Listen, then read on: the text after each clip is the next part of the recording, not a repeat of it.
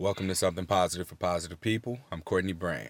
If you don't know what this podcast is about, I strongly encourage you to go and check out episode zero, as that gives a lot of details that I would probably forget to put in an intro before each episode. So I used to do that in previous episodes, and now I'm leaning more towards just the organic approach of just beginning the conversations with our guests.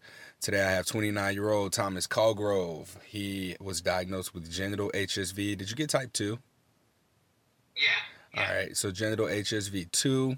Um, I'm just gonna go ahead and let him go into the story. So Thomas, can you just let me know when you were diagnosed, what was going on around that time, and your experience with the doctor, and then I'll be able to go from there.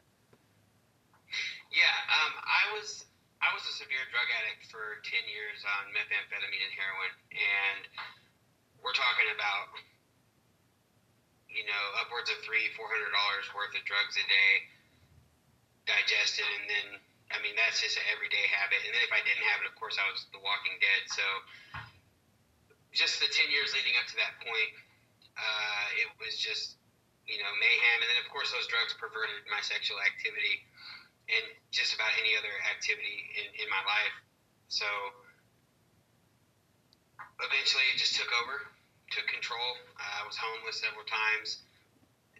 Never really went to rehab didn't go to jail too many times. I was, I mean, pretty smart with it, but mainly just because I wanted to keep getting high. So I was really secretive and really, really chill about who I who I associated with.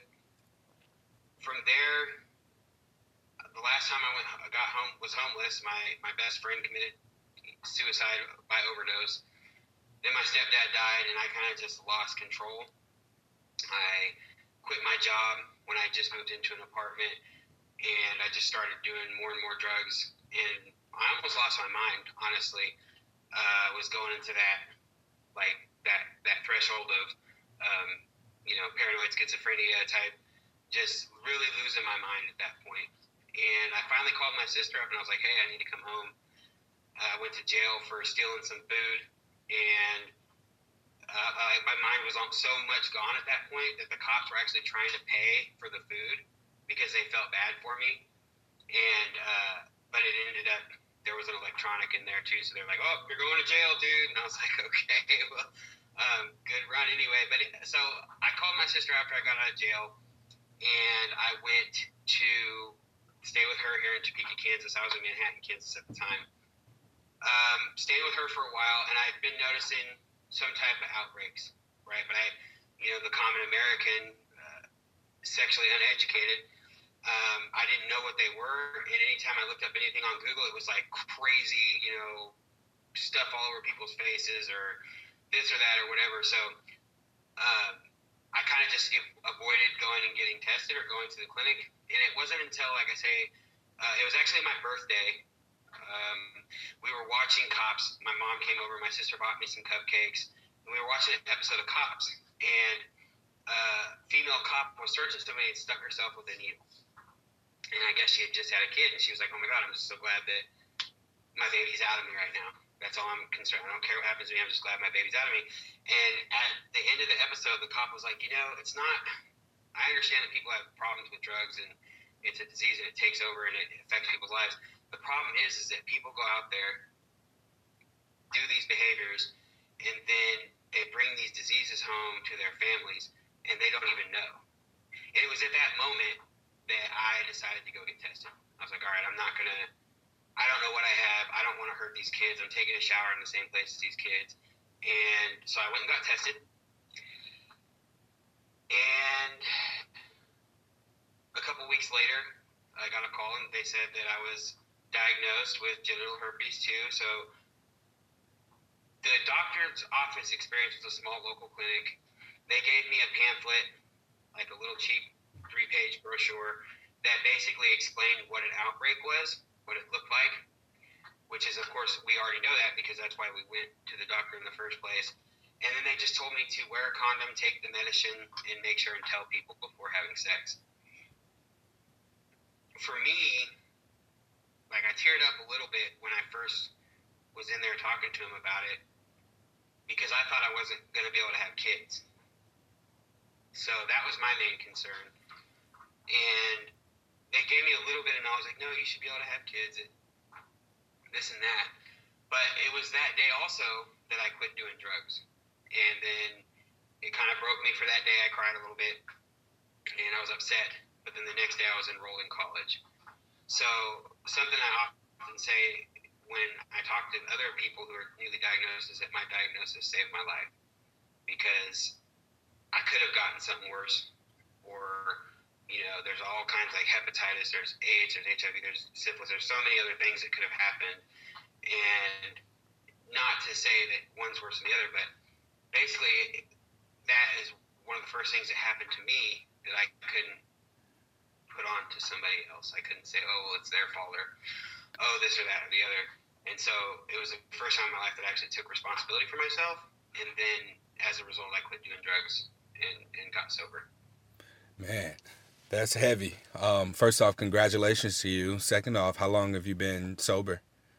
Uh, it's going on five years now. When I'm 30, it'll be five years. Oh, oh, so you were diagnosed five years ago. Yeah. Oh. Yeah. yeah. All right. yeah. Because when you said you said it was my birthday, and I'm thinking, damn, I thought you'd been diagnosed for a while. I'm thinking like your most recent birthday.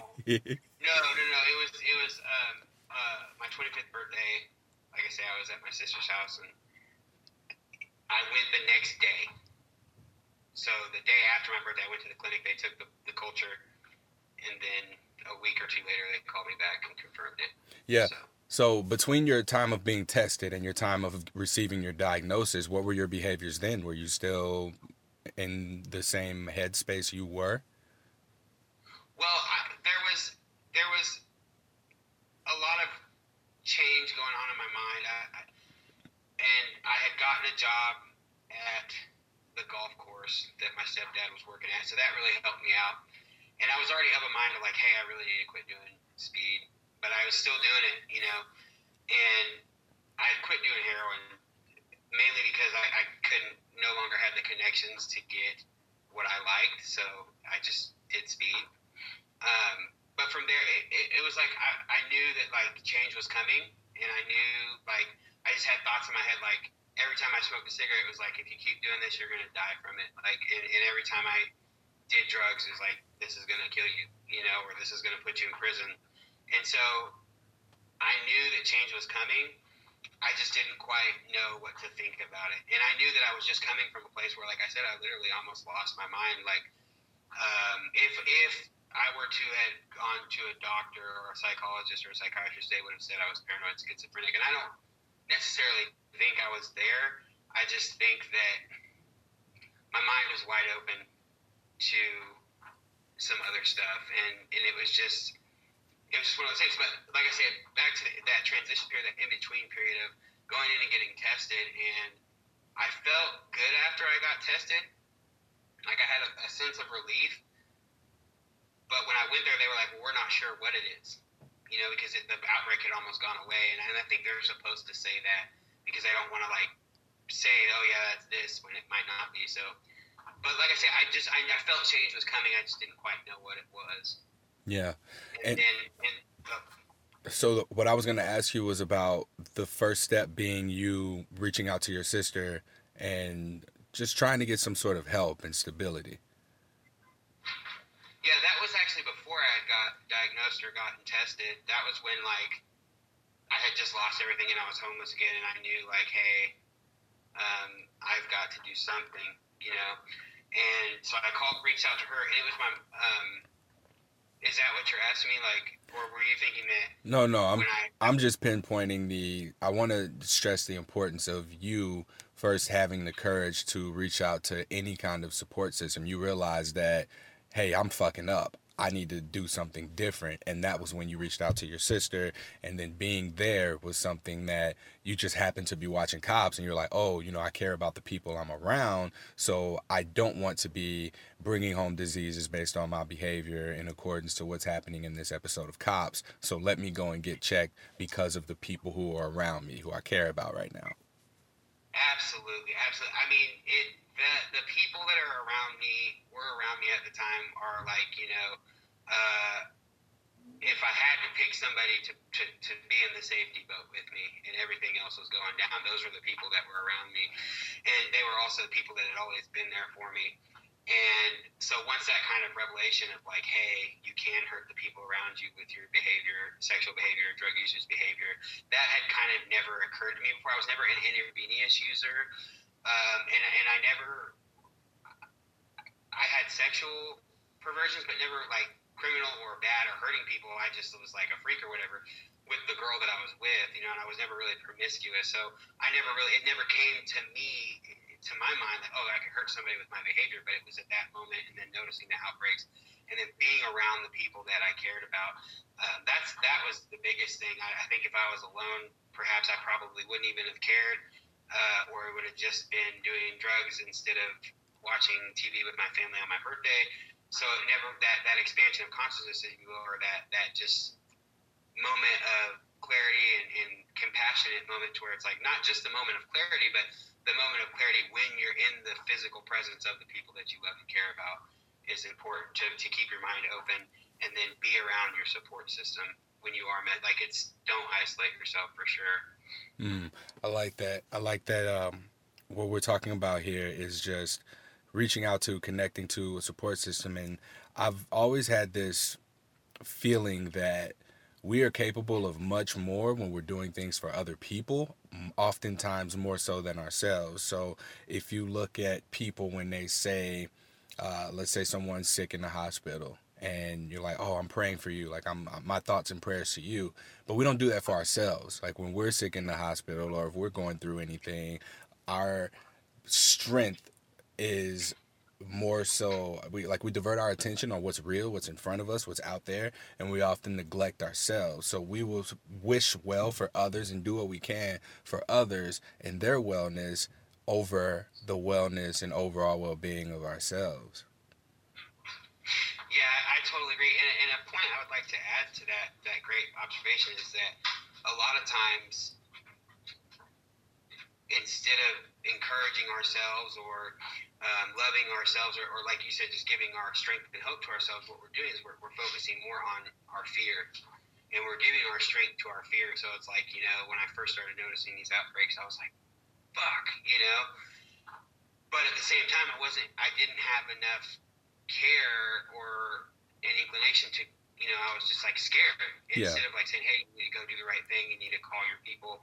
You need to go get tested." All these things. You, instead of doing that, I was just focusing more on the fear, and then that cycle ended up taking me back to drugs. Yeah, that's what's crazy because if someone had came to you and been like, "Man, I, I think I'm having something going on in my junk," you'd be like, "Hey, man, why don't you? You need to go to the doctor, take care of yourself, let your partners know." We'll do that so quickly for others, but then, like you said, yeah. just feeding into the fear for ourselves, we just, uh, I'm gonna I'm gonna wait this out. Maybe it'll go away. Right. Yeah. It's it's crazy. Like I, I just it's and, and, one and another point is that and a lot of that I believe is is the detachment. You know, it, it's not when we're when our friend comes up to us and says, "Hey, this is happening to me." It's not us. You know, we don't have that intimate and personal connection with it. So, but at the same time, we really we really just have to. Uh, the support system is important to, to get you, put you around people that care about you and, and, and just don't isolate yourself. Mm-hmm. Yeah. Now, when you were coming into this space, did you ever go into any 12 step programs or rehab, or was it just you started spending more time with your family? Well, it was that, the spending more time with my family, that got me to get the help and the treatment, right, and the opportunity to be sober and to have a place to stay and to heal and like detox and all that stuff. I never went to rehab or a 12 step program. And, and like I said, that it was the diagnosis that, that kind of propelled me forward. I was like, hey, you know, I use, for whatever reason, somehow it just, I was able to use it as a ability or a tool to just launch me forward out of uh, drug usage and poor behavior. And so I use that as a, uh, as leverage, as as a as an asset rather than a than a um, liability or, or a pain or a harm or or a tragedy. So you sort of just trampolined off of it, like it helped you bounce into a space that yeah. you probably wouldn't have been able to get to as soon had it not been for this diagnosis. At, or at all, even honestly, like like I say, that my diagnosis saved my life because if like like I said, if, if that wouldn't have happened at that moment of ultimately what it really was is me taking responsibility for my actions and oh, for my life and for my outcomes. That's really what it was. Like at that moment, I was like, hey, this is my life, and I'm creating my life. And that's not to say that you know fault. Notice I didn't say fault or deserved or anything like that. It's just like, hey, this is my life, and I'm creating it. It's and and instead of having that mentality of it's raining on me, I realized that hey, it was just raining. And if you want to not get wet, then have enough sense to get in out of the rain. Yeah. Now moving through, moving forward, after your diagnosis, you said that you enrolled in school. Um, I imagine that this was you beginning to assess things and quote unquote get your life together. Can you tell me about the early stages in that and what that looked like coming off of being addicted to drugs, being homeless, locked up, you were a thief, you had to steal food. Like, talk to me about the transition from that lifestyle to suddenly herpes diagnosis, and now I'm enrolling in school, I'm getting my life together. Yeah, it, it was a, a tough. It was it was a. I don't like to use the word tough. It was a challenge. It was a big change. Yeah, it was a change. It was a change because it was 180 degrees. And and, if, and like you know, I used to be back when I first started my you know criminal career. It was I used to be the guy. You know, I had the good drugs and I had a lot of heroin and and I you know and this natch where and back then you didn't find that stuff in Kansas. So it's like I was the guy, and then it slowly it took control. And then, like what you said, started happening. You know, now I'm having to steal food. I, I got everything I had with drugs, and I had to give everything I uh, got away for drugs, traded it back. So what happened when I got diagnosis? The air kind of cleared in a way after like the one day of depression. I I was sleeping at my mom on my mom's couch, and I just slept for the rest of the day. And then I woke up the next morning and relieved. Honest, like I, I was so relieved because I finally knew what was wrong. Uh, and that's a big thing about diagnosis. It isn't this. It, it's to reveal that which is hidden or unknown. And if you go back in ancient language too, this, it, it, to heal is to reveal. So in a sense, diagnosis is healing. It's it's you're you're revealing um, what what is wrong. Once I got diagnosed, I I had that moment of just like relief, and so much stress came off of me, so much weight, guilt, regret, all those things. I was able to just kind of let it go for a moment, and I was able to come back into contact with myself.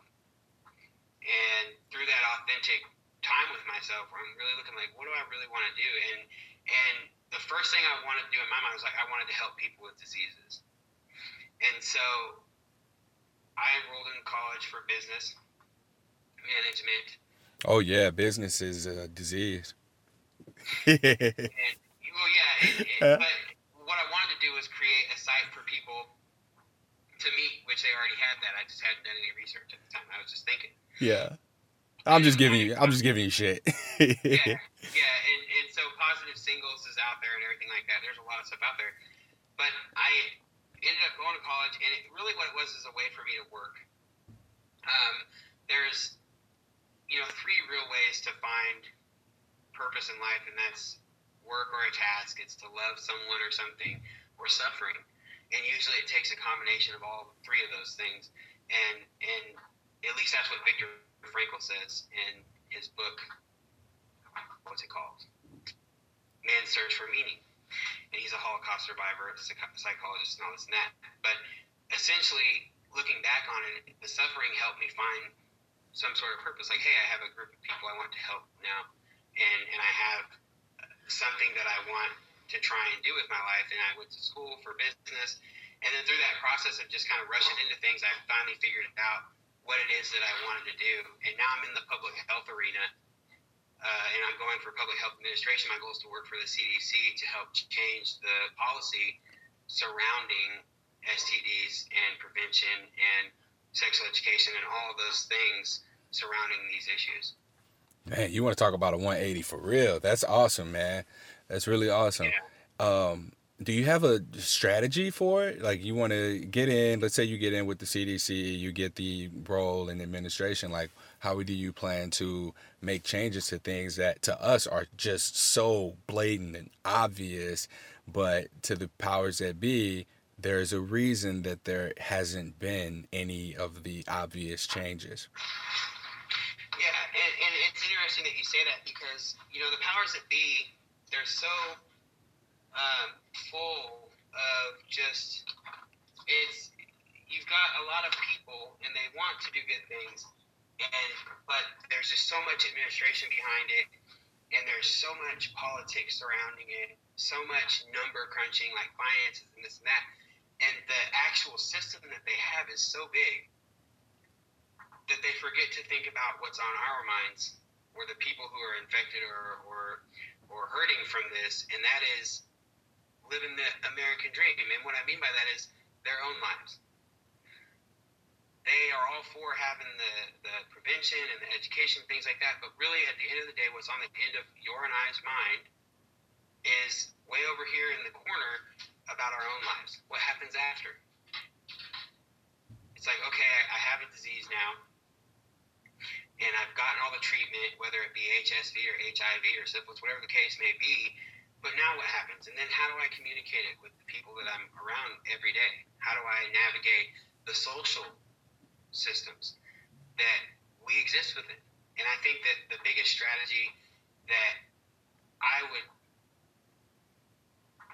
put into the policy is is helping people after the fact, after at the end of the disease acquisition process, not just before and during in medical treatment, but the psychosocial aspect of okay, how do we communicate this? How do we first accept it ourselves, and then how do we communicate it? And then how do we still generate that quality of life that everybody's looking for as a result of either living with the disease or moving past it being healed. Because regardless of the fact whether you have a disease that goes away or if you have one that stays, you still got a disease. That fear is still in you. It's like you know you you think you you think about things differently, even if your behavior doesn't change. I, I was talking to my doctor the other day, and we were talking about this disease acquisition process, and, and he said, you know, I've treated some 16, 17 year old kids for this for chlamydia four or five times now, and he just and I had to bring it to attention. Well, we've got to remember that just because their behavior is a certain way, that doesn't necessarily reflect how they feel or what they're thinking. And so they're most likely terrified, and a lot of times that kind of sexual behavior is learned. So I think that a lot of it comes down to helping people after they get the disease putting processes in place, especially for people right after they get a disease, like support groups, just like you would for cancer. There was a time when cancer was stigmatized like STDs are now. Back in the 40s, 30s, when somebody in your family got cancer, you would like hush it up. You wouldn't talk about it. You never mentioned it in public, and you never saw cancer walk. Nowadays, that's unheard of. Everybody's doing cancer walks, fundraisers, GoFundMe's, this and that. That's where we need to get when it comes to sexual diseases, and addiction as well, and for that matter, even mental illness is already getting there.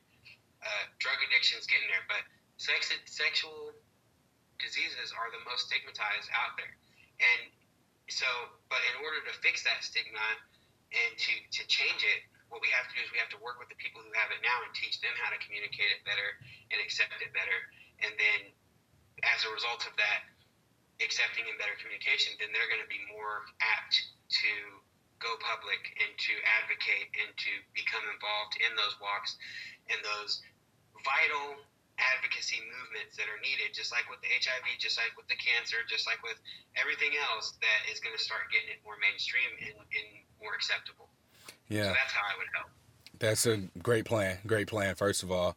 And being able to get in connection with the people who hold the power to make change and have the means of doing things like for me, my goal is to give people access to the resources that helped me move through my diagnosis, I want them to get it faster. It took me five years before I found any online dating sites, communities, support groups, all of that stuff. It took me five years.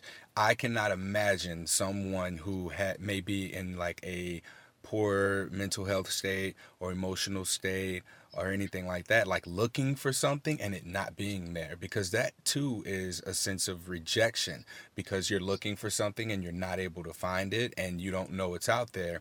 But there's also this sense of relief and acceptance when you come in and you are to look for something or not know that this is what you're looking for and then come across it. So people, let's say you get on a dating site and then you happen to make a friend, like and that friend links you to this whole world of potential support that's out there and all these extra resources that are available to you.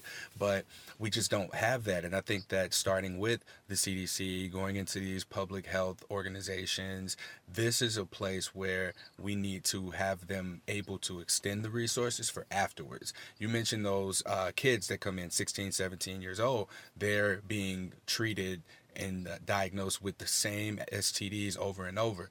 The after part comes in where we say, okay, it's not just take this medication for the next three days and don't have sex. Like, we have to look at the people part of this, which is, okay, they're going home and maybe they cheated on a significant other and they don't want that person to know. So they're not going to not have sex with them for the full time.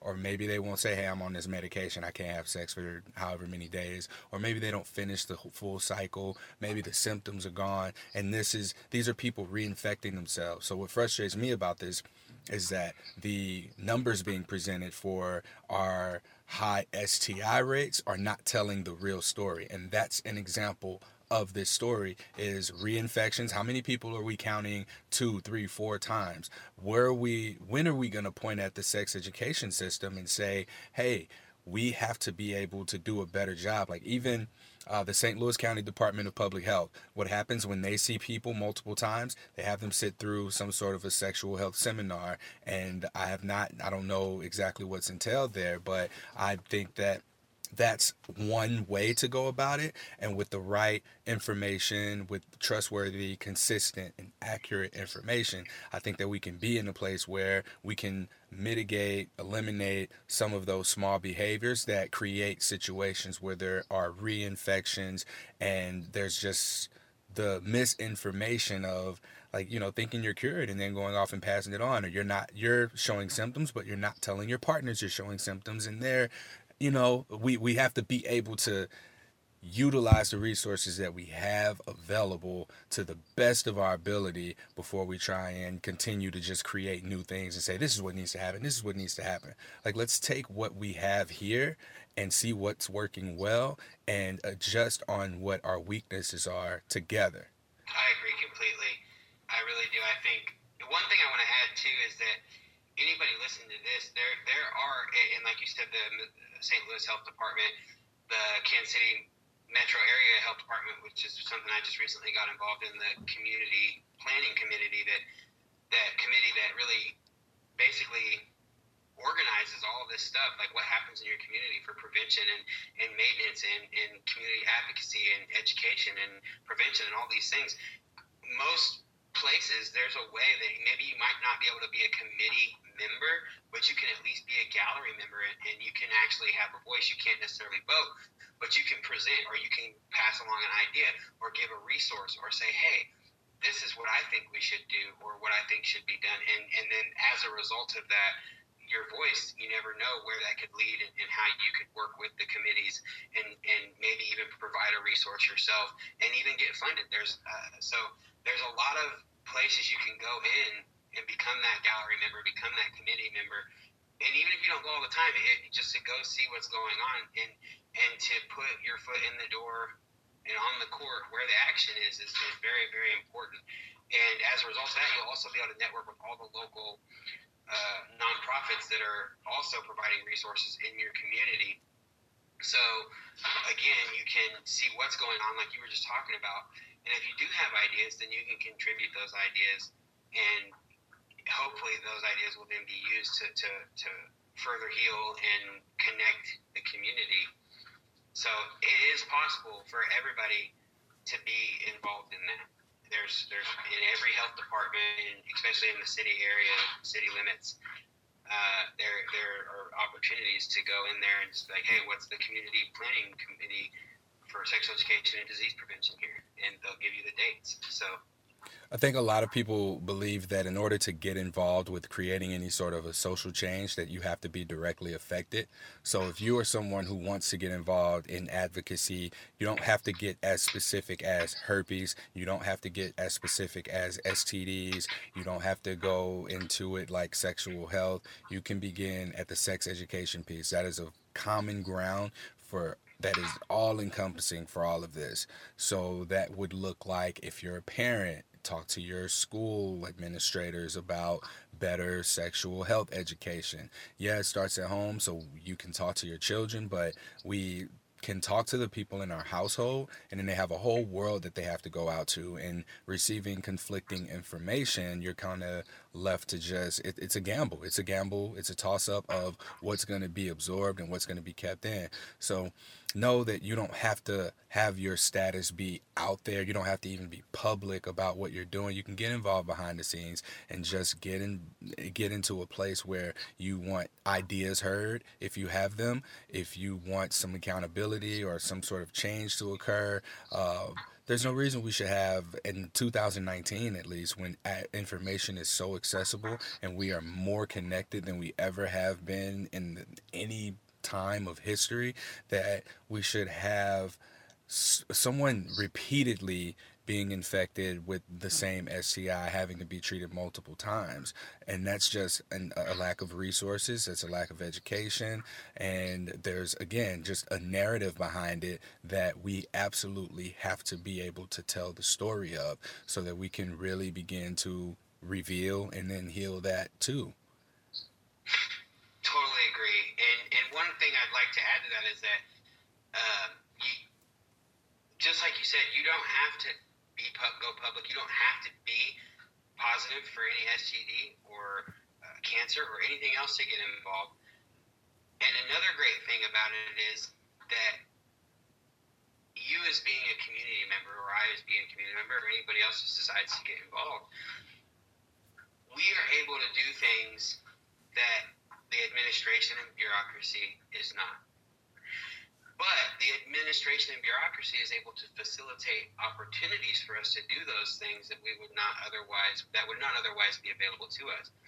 So, for example, uh, I joined the local com- community planning committee in my local area, Kansas City metro area, and they have HIV groups that they just recently started to where people who are just tested and positive are coming there to try and you know because it's just like when you get a heart attack from heart disease or something like that. The first month after your first heart attack or any heart attack the doctors really really watch you. They even send people to your house all these different things because they know that you're known to bouts of depression after, especially in that first month after a heart attack.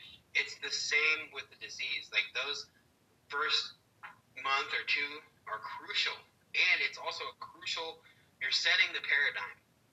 So the the, the, the, the, the social circle that you surround yourself with, the activities that you do, the behaviors that you uh, partake in in that first month or two after diagnosis are really going to be your habitual default. To where if you started drinking after diagnosis, then you know anytime you get upset about being diagnosed, you're most likely going to drink. If you whatever the behavior is, if you get upset and argue with your family, you're probably going to get upset and argue with people when you get up when you start thinking about your diagnosis. So if you if we can start to put people right right when they get diagnosed into a place where their their their paradigm surrounding that issue, surrounding the diagnosis, is a positive one and a reinforcing one, and one that teaches them how to accept and to communicate it properly, then you're really paving the way for that quality of life that we're looking for afterwards, and that's what everybody's after it's not uh, you know honestly a lot of people they don't care as much even about their health as they do their social standing or their ability to interact in a social environment. Yeah. Or they would rather they would rather look good than be healthy.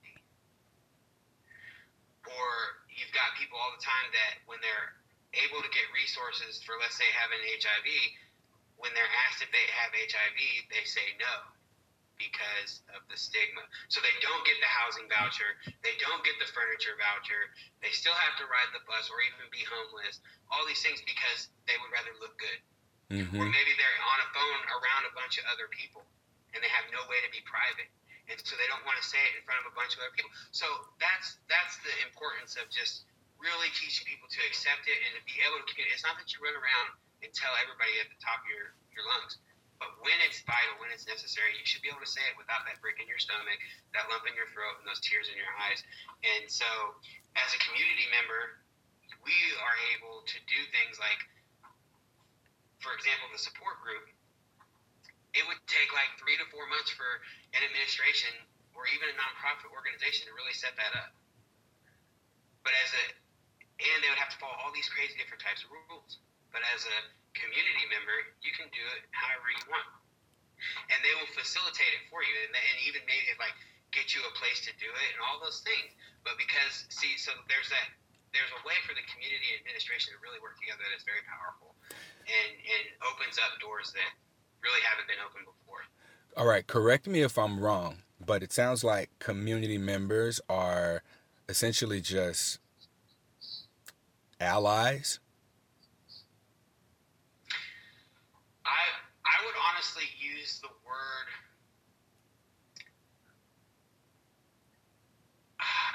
So here's the context in which I say that. So um, let's use the LGBTQIA community, for example. Um, what you just demonstrated and people you know, not having privacy to talk about their truth of speaking about, okay, you know, this is my condition, so that they can get the benefits of uh, that are offered to them.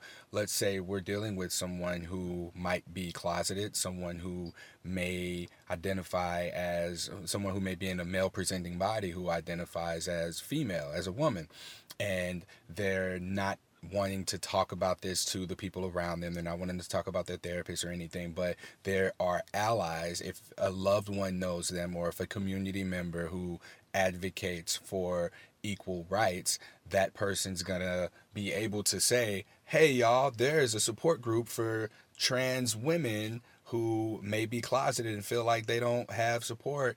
Uh, contact me for details and them that person who has absolutely no ties to the community they're detached from it. They're not you know let's say it's a presenting woman who's a cisgendered woman and now all of a sudden everyone in that range of hearing or who follows them on social media sees that they're able to bring together more people than myself who I I have herpes and I'm able to say, hey, if you want a support group, like come hit me up. Like this is how I'm going about it. Or someone who's more secretive about it and let's say they want to remain anonymous on an Instagram page, for example. Like they're not able to have the same kind of impact as an ally community member. That's where I was getting at.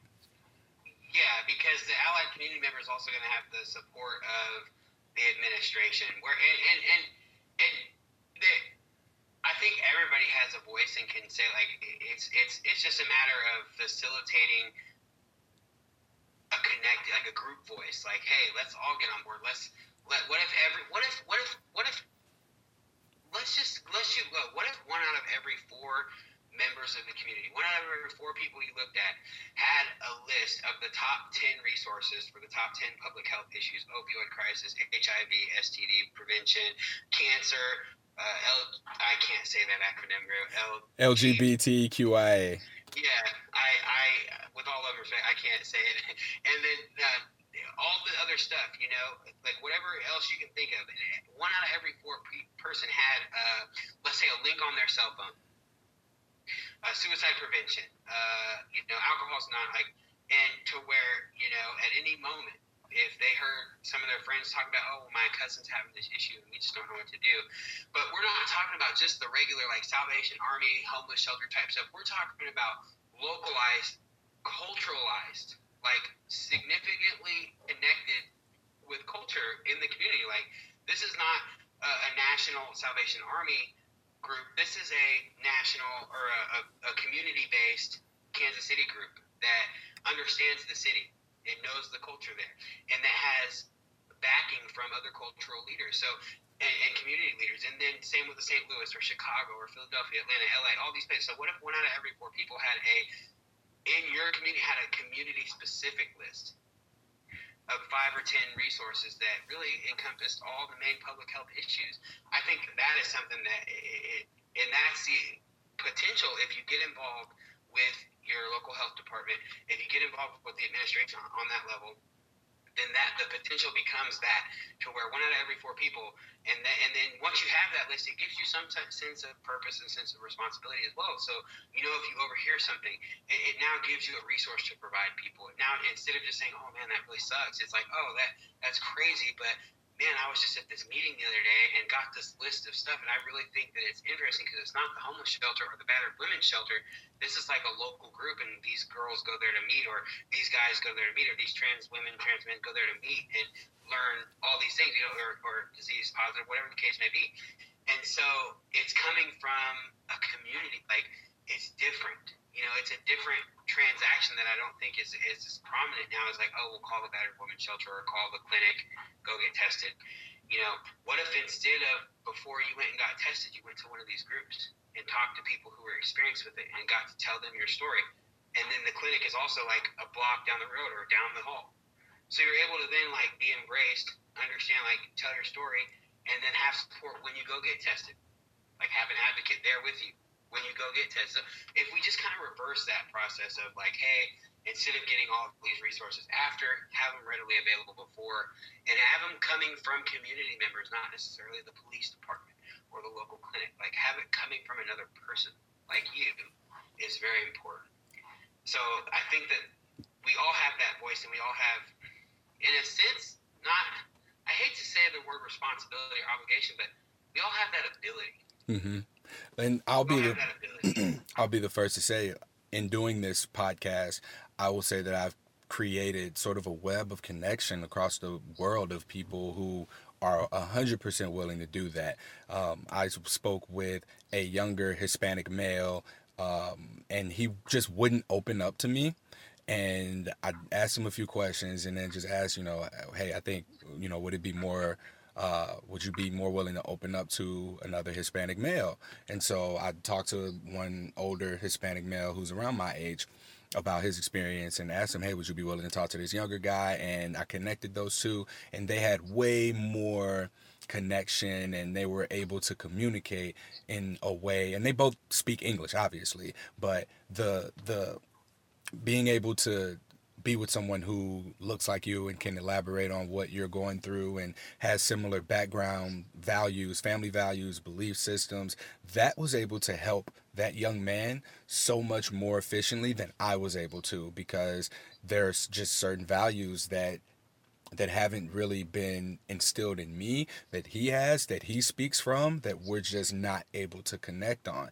And it's the same thing for uh, me talking to women. Like if some young lady who's diagnosed needs a mentor i had someone who was underage reach out to me and ask me i just got diagnosed with herpes. And as i go to respond she tells me how old she is. And i'm like whoa i cannot give you any kind of like sex advice. So I had to connect her to an older woman just in hopes that this could foster a big sister relationship. So it's not a matter of uh, anyone really having to go out of their way and advocate for being a community member and put a big ass C on their chest for community member. It's a matter of allowing yourself to be available and being able to really set aside that time, invest the energy into being able to do something like, all right, if uh, someone contacts something positive for positive people and they talk about that they think they might have been exposed to something, all right, where are you located? How old are you? Um, are you open to connecting with this person and I can create some sort of a outline profile? This person's gonna talk with you, go with you to get tested, and whenever you get your results, this will be someone you can talk to as their experience relates to you. So right now, all I have have right now is just being able to be a friend to people. I don't have any sort of certifications, qualifications, education that's in public health or mental health or anything like that. But what I can do is point people to podcast episodes of people who might be going through a similar situation as they are, or if there's someone who contacts me and says, you know, I was uh, having suicide ideation and I really contemplated cutting myself. I'm struggling right now. All I have is a, a podcast episode to point them to. There is nothing more powerful than the human connection. To have someone in front of you, be present with you. Yeah, the doctors are there to give you your diagnosis and treat what you have in front of them, but nothing is going to trump human presence. And taking it back to an episode that I did where um, the Trek Coalition is a nonprofit organization that treats the indigenous people around the Ecuador area, the women, for their HPV screenings. Uh, they provide HPV screenings and treatment. And one of the medical providers uh, met with an older woman who came in just for treatment, and she was met with one of the medical professionals to get treatment and get the paperwork filled out and everything. And by the end of the interaction, she was treated, but there was something that there was something else that was there. Another doctor came in and spoke a little bit better. Uh, what I forget the language, but she spoke the language more fluent than the person who provided her treatment and they began talking and by the end of it their the medical provider gave the lady a hug and just was like hey I, I get it. I see you. And that's all the lady really wanted. Yes she got her condition treated but she was just talking about how you know she needed a hug. She's lonely and her family's gone. Like that human connection piece is often what's missing because an STI diagnosis or any medical condition diagnosis is such a transactional thing. Hey, I'm here for this. Oh, you're here for this. Here's what you need and go on about your way. So, just like you said, having readily available community members, people who are willing to get involved, like we have to be able to create the space for that and make it available. And there are so many different things that are in the works that if everyone were to kind of just shift their alignment just a smidge, we can have an entire network of what you just mentioned that one out of every four people having this app on their phone where it talks about the different kinds of resources according to the top 10 epidemics suicide sexual assault domestic abuse sci diagnosis resources for AIDS and so forth. So we we this conversation is great because it does start that kind of conversation and i think that you having your experience in the public health profession this makes it a lot more real because it's not me just having ideas and throwing them out there. We're now at a place where you're telling us a tangible potential solution and now it's a matter of just taking the next steps to do that. So you just inspired me to continue to harass the shit out of the st louis county department of public health so that we can get things going like i we done a podcast together and i've sent a few emails about collaborating again and like that's been it so after this, like I'm gonna I'm gonna send them shit. I might even send them this episode before I edit it. Like, hey, listen to me. yeah, definitely. And, and, and, and, honestly, I would like to really just congratulate and acknowledge you more so than congratulate you. Acknowledge what you're doing because it's needed. And these types of conversations are what the committees and the policymakers need to hear. It's not necessarily uh, all about data and charts and numbers and uh, ratios and formulas. Okay, it's it. There's there's a huge gap from the policy and community problem to the personal problem. And what we're trying to do and what we're talking about here is we're talking about bridging that gap of like, okay, we understand that what you guys, the administration, are doing is what makes anything possible because you're you're the foundation, the fund, the funding, the the, the connections, the facilitation.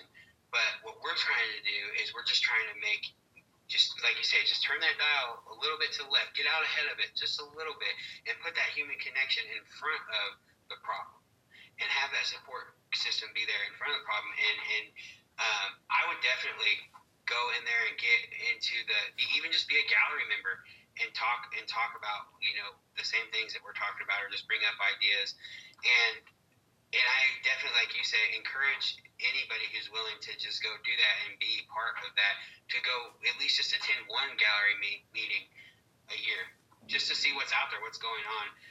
because those committees, there's usually a prevention, uh, education, uh, finance, community advocacy, and then an executive meeting committee board.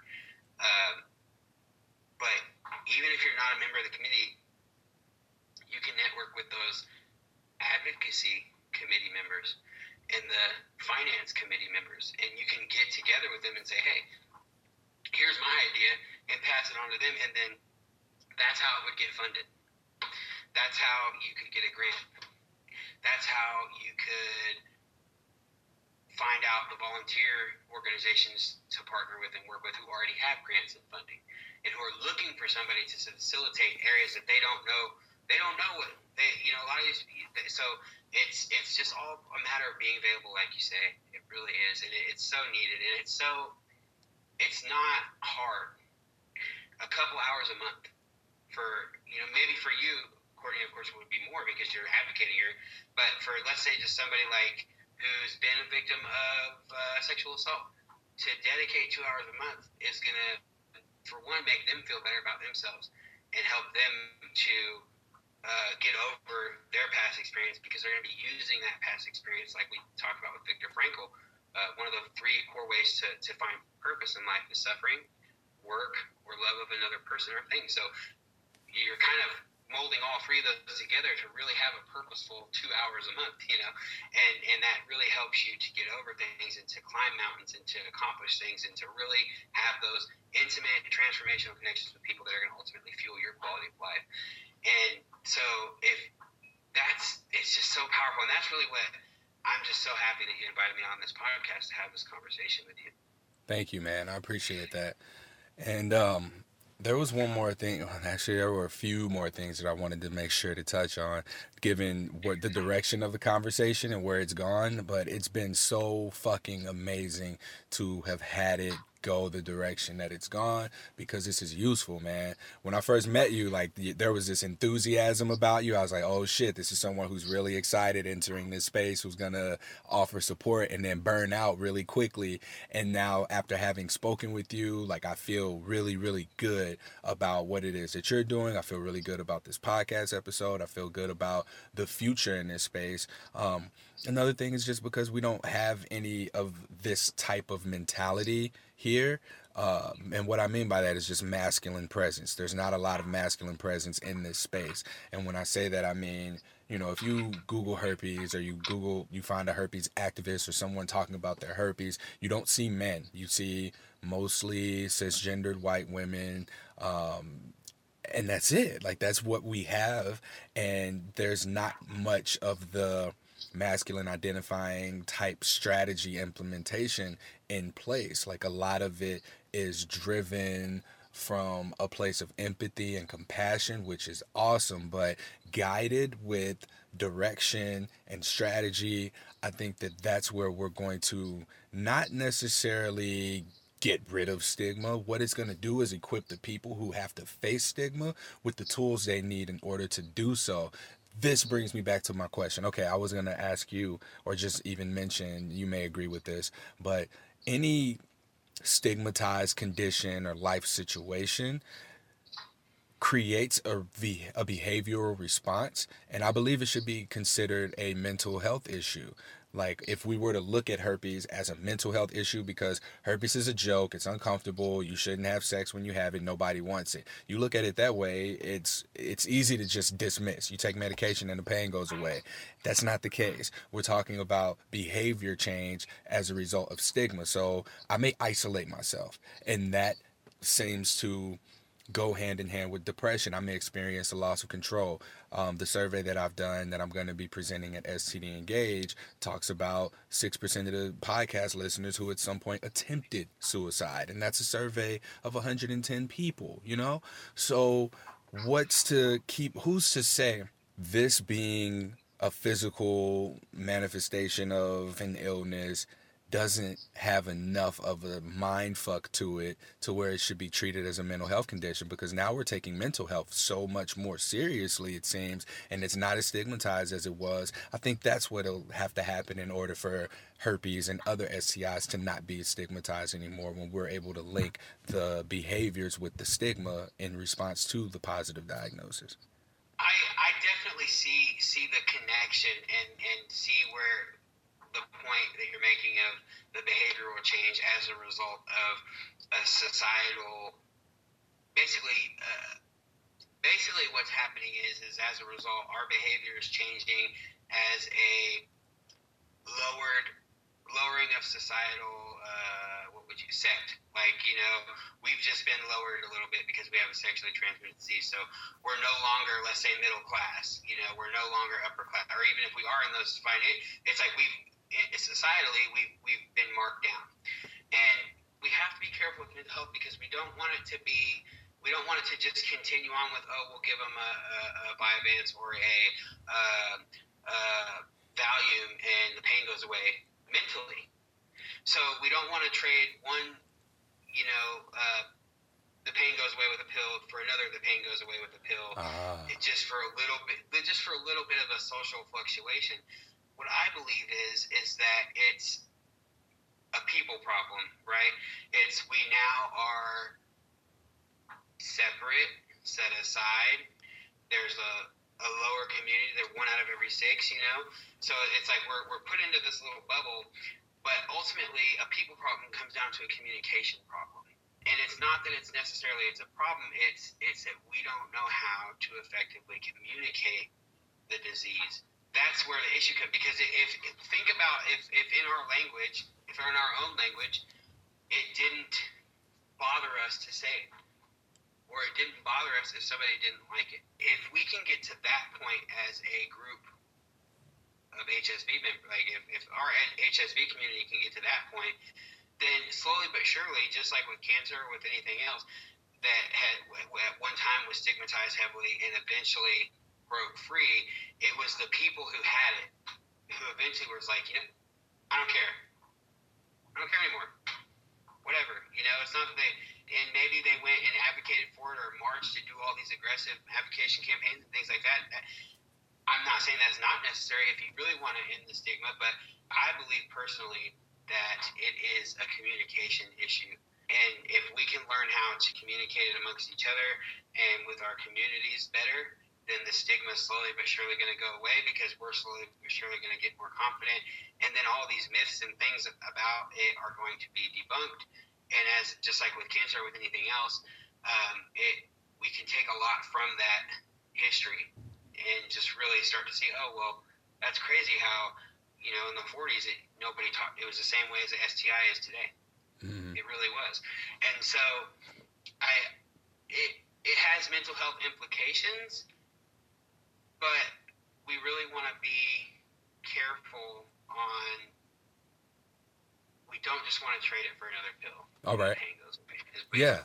Thank so, you. Thank you for that explanation. That that definitely helps because I can see that happening where now we're just pumping more mental health quote unquote issues into the mental health community and now the way that we get treated for something is creating more of a network of alternative things that also need some sort of treatment. But you hit the nail on the head when you talked about this being a people thing. We need presence we need people and i view community as common unity. And when we're able to bring that together like when we're able to commune in unity that allows for us to create this communication among one another that can essentially make stigma irrelevant. So we don't want to end or beat or defeat whatever the stigma. What we want to do is give people the presence, the people, the community that they need in order to just navigate it accordingly. And that's where I'm at with this right now. Like I, I like I said, I want to give people the support resources that they need sooner. And how sooner can you get than before you need them? So what your idea was, it was beautiful. Um, I'm looking forward to you know investigating that more myself as I go forward with something positive for positive people and the connections and collaborations that I make. So thank you so much, Thomas. Now I just want to ask you to just close us out with something positive and let us know what you've learned from your experience. All right. I positivity wise, do whatever you have to do if you have to cry it out, if you have to find a church or a community organization, if you have to call your mother for a week in a row and just cry with her or whatever you have to do, do whatever you have to do to where first thing you want to be able to do is you want to be able to look yourself in the mirror and say, I have herpes.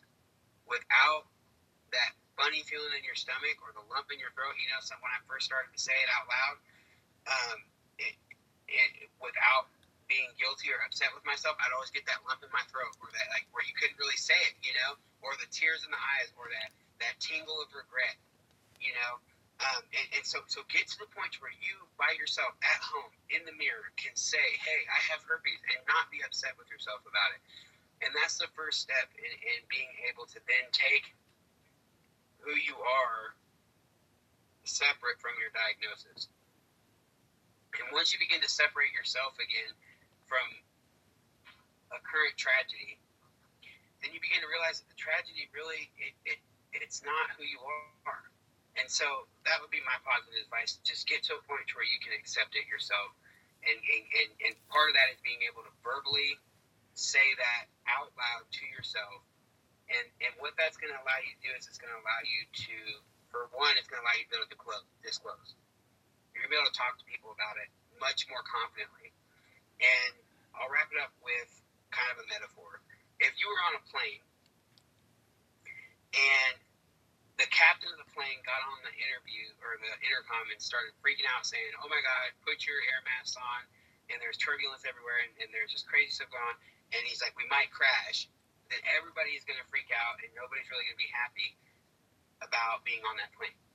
But if there was turbulence happening, and the stewardess came out and calmly said, "Hey, we're having some turbulence. Um, you know, one out of every six flights has turbulence, and we have a captain who knows exactly what they're doing and taking the steps to get us through the turbulence, and we're going to be out of it in a couple of minutes." Everybody's going to remain calm, and nothing's going to nothing's going to happen. It's the same with you disclose. If you disclose or talk to somebody about it, and you're overwhelmed and you're freaking out and you're sad and you can't accept it, they're going to feel that. And as a result, you're going to overwhelm them. They're going to freak out and they're not going to feel confident about your ability to even protect yourself, let alone protect them. And so, like I say, the, the, the positive thing you want to do is you want to really get to a point where you can say it without it overwhelming and upsetting you, and you, you get to a point where you truly accept it. So, whatever you have to do to do that, that's where I would start. Man, this is why we need more of the masculine perspective on here. I've said this and I've said this a lot, and we've heard a few of our um, feminine identifying guests on here mention being able to say it to yourself. So this is a real thing, man. So when you get diagnosed, being able to tell yourself I have herpes and then removing yourself and seeing, okay, well, who am I without my diagnosis? That's important. All right, Thomas, man. Thank you so much for your time, and we'll be in touch, man. I'll definitely make sure we stay in touch. I agree, and, and I'd love to talk to you more about just community activism, and, and we can connect uh, on that route as well, and maybe maybe partner up on some initiatives. Absolutely. All, All right, buddy. All right, that concludes this episode of Something Positive for Positive People. Please visit www.spfpp.org in order to connect with me. If you are someone who wants to contribute to the cause and you want to make a donation, there are options available on the homepage. If you want to see other episodes of the podcast, you can go through the podcast tab there and connect with us. If you want to be a guest, if you have media opportunities, Everything, every way to connect with me can be found on the website. Till next time, stay sex positive.